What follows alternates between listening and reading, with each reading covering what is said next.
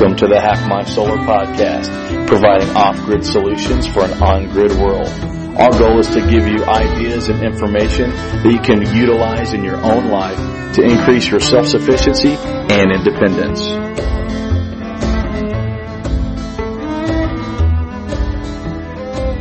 Hey everybody and welcome to the Hack My Solar podcast. This is Shawn Mills and today we're going to talk about batteries and the maintenance required when you have batteries in an off-grid system. Now, it, this is one of the biggest differences between a grid-tied system and an off-grid system. A grid-tied system just sits there and generates electricity either for your home use or to be fed back onto the grid, whereas the battery bank in an off-grid system adds a complete new level of complexity. We are now storing the electricity or the excess in the battery bank and then going back to it, drawing it out when we are generating less electricity than we need for the appliances in our house. So, you know, depending on the type of battery bank we install, we have a different level of maintenance. For the purposes of today's discussion, we are going to focus on flooded lead acid batteries.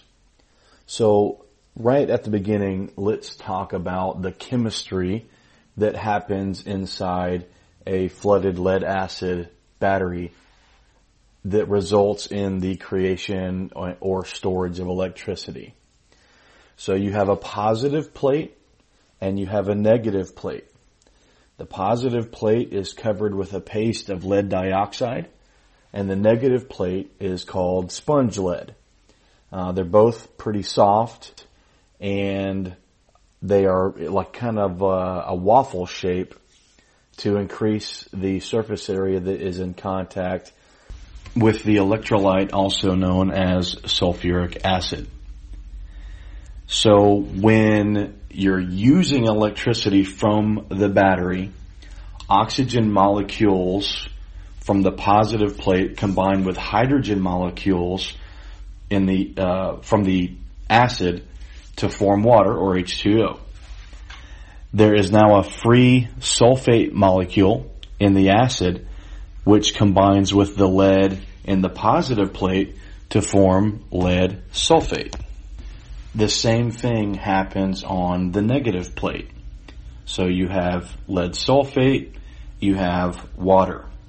This chemical conversion ends up diluting the acid and the more discharge you have, the more diluted it becomes. If you have a battery that's discharged quite a bit, it will actually freeze at temperatures that are much higher than a fully charged lead acid battery. If you have a fully charged lead acid battery, you could be somewhere around 70 degrees below zero, and because the electrolyte is primarily sulfuric acid, it won't freeze. A fully discharged battery, you start getting close to zero degrees, you're going to start seeing uh, freezing. Now, when you are charging the battery back up, the reverse happens. The uh, negative lead plate, which is covered in lead sulfate, separates back out into lead, and the sulfate molecule is released to combine with hydrogen, and once again you have sulfuric acid. The positive lead plate recombines with the leftover oxygen molecule in the water, releasing hydrogen gas. So this is the hydrogen gas that they talk about during off-gassing that you need to be aware of. So you build a vented battery box and vent the air to the outside so you don't have a buildup of hydrogen gas. So we know that the sulfate molecules forming lead sulfate is part of the process, but when sulfate crystals begin to build up on the plates during the discharge process, this is called sulfation. If we don't fully recharge the battery or we leave the battery in a discharge state for a long period of time, these sulfate crystals begin to grow on the lead plates and reduce its ability to change and interchange molecules with the electrolyte to either store or to release energy. The buildup of sulfation can also cause other issues. It can flake off and build up underneath the plates to the point where it actually sh- shorts out uh, the positive and negative plates. And while battery sulfation is a normal part of the charge recharge cycle, if we don't properly maintain the batteries, we really reduce the amount of life it's going to have. And the further the depth of discharge on those batteries, the greater the buildup and at times the more irreversible the damage becomes to the individual plates. I'm not a chemist, but I have been told if you take your battery down below 50% depth of discharge, you're probably every single time you do that creating irreversible damage. So with that little chemistry lesson in mind, let's talk a little bit about the different levels of charging that you put into lead acid batteries. So you, the first one is absorption. So the absorption stage is, I'm sorry, the bulk charging is the first stage. Uh, the first stage is we want to put lots of voltage into the battery. We want it, we want to just punch power into that battery, let it soak up as much as it can relatively quickly. Once we get to a certain state of charge, then we're going to back off to the absorption stage. So at the absorption, absorption stage, the voltage is held constant at the maximum level and the current starts to decrease until the battery is fully charged. Once you get to that level, you have what's called float charging.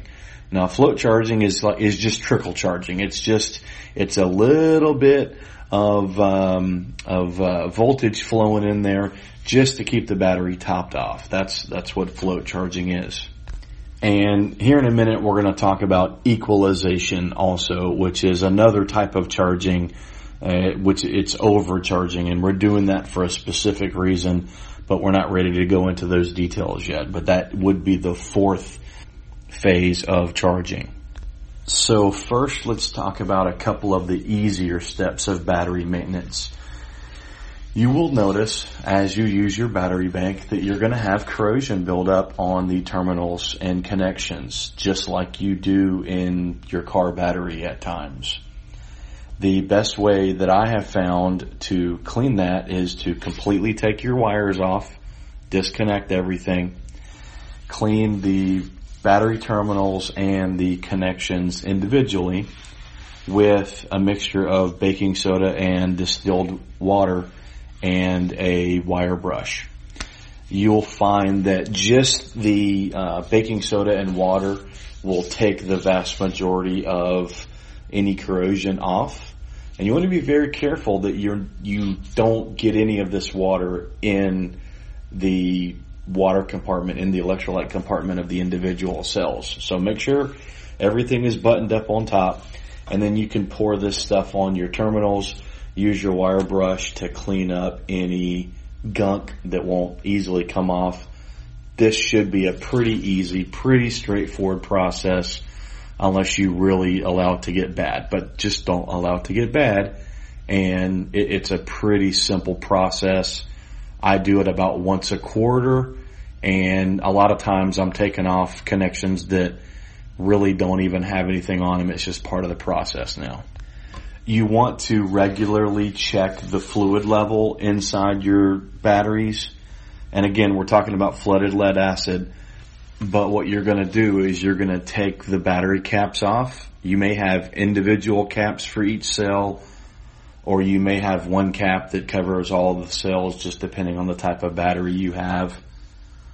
But you'll take those off and then you'll add distilled water. Some of your batteries have a fill line and others, the battery manufacturer might say fill it to just above the top level of the plates or something like that. Whatever the manufacturer says to do, do that, but ensure you do it with distilled water. You don't want any minerals or anything else like that in the water because as we just talked about, when we start having that chemical reaction, if we've got excess minerals in the water, they could increase the amount of sulfation that happens on your battery. For the next maintenance step, you're going to want to have what's called an hydrometer. You can get them on Amazon. They're pretty cheap.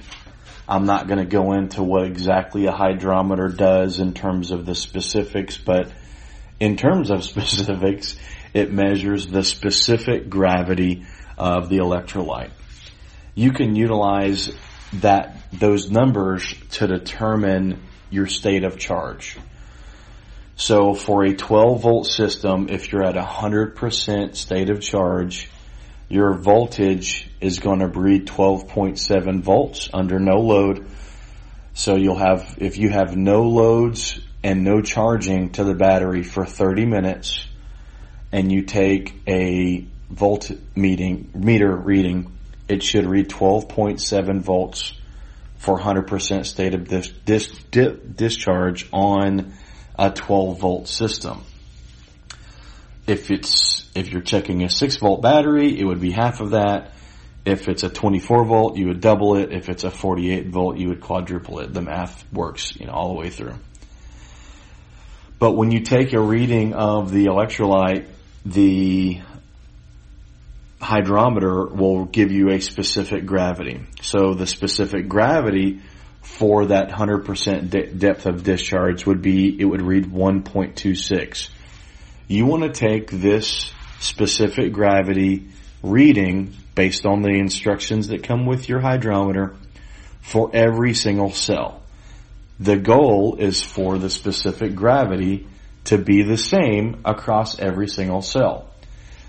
What you'll discover is that at times you may have a cell with a lower specific gravity. This means it's not charging at the same rate as the others or it's discharging at a faster rate of, uh, compared to the others. A fraction of an ohm of added resistance in one cell can reduce the life of the battery bank because we talked about the fact that we need to get back up to 100% depth of discharge in order to reverse the effects of sulfation. Well, if we have one cell that can only get to 80%, it's going to prevent the rest of the cells in that string from getting any higher than 80%. Different manufacturers have different reasoning behind their, you know, I think Trojan says equalize once a year. So what's equalization? Equalization is overcharging to get all of those cells up to the same or equal level. That's why it's called equalization. We're putting more charge in to just kind of burn off of that garbage and get everything to the same level. There's a very specific process for that. Typically your battery charger or if you have an inverter charger, it will have an equalization setting where you can set your charger to equalize the battery bank when it has the right amount of power coming in. Some people say it do once every six months. Some people say it just do it whenever it's needed. Because we do things and we plan loads for certain times where we're going to be running our generator, we pretty much try to equalize every other week. So we give a li- we give a little bit of overcharge every other week. It's not enough to damage the battery bank. It's enough to reverse any damage that we may have already done to the battery bank throughout the course of you know a couple of weeks. And the reality is sometimes we maybe go four or even six weeks in between doing it, just depending on the amount of use, the amount of solar energy that we're getting in there. If we get a couple you know, rain days where we're really drawing down on that depth of discharge, we may make sure, hey, next weekend we need to go ahead and make sure the equalization gets done, get everything back up to that tip top shape. And that's allowed us to have, you know, batteries that have about a five year shelf life and they've been in our system for five years and they're doing just fine. We will be replacing them and, and recycling them into a different system. eventually. Maybe this year, maybe next year.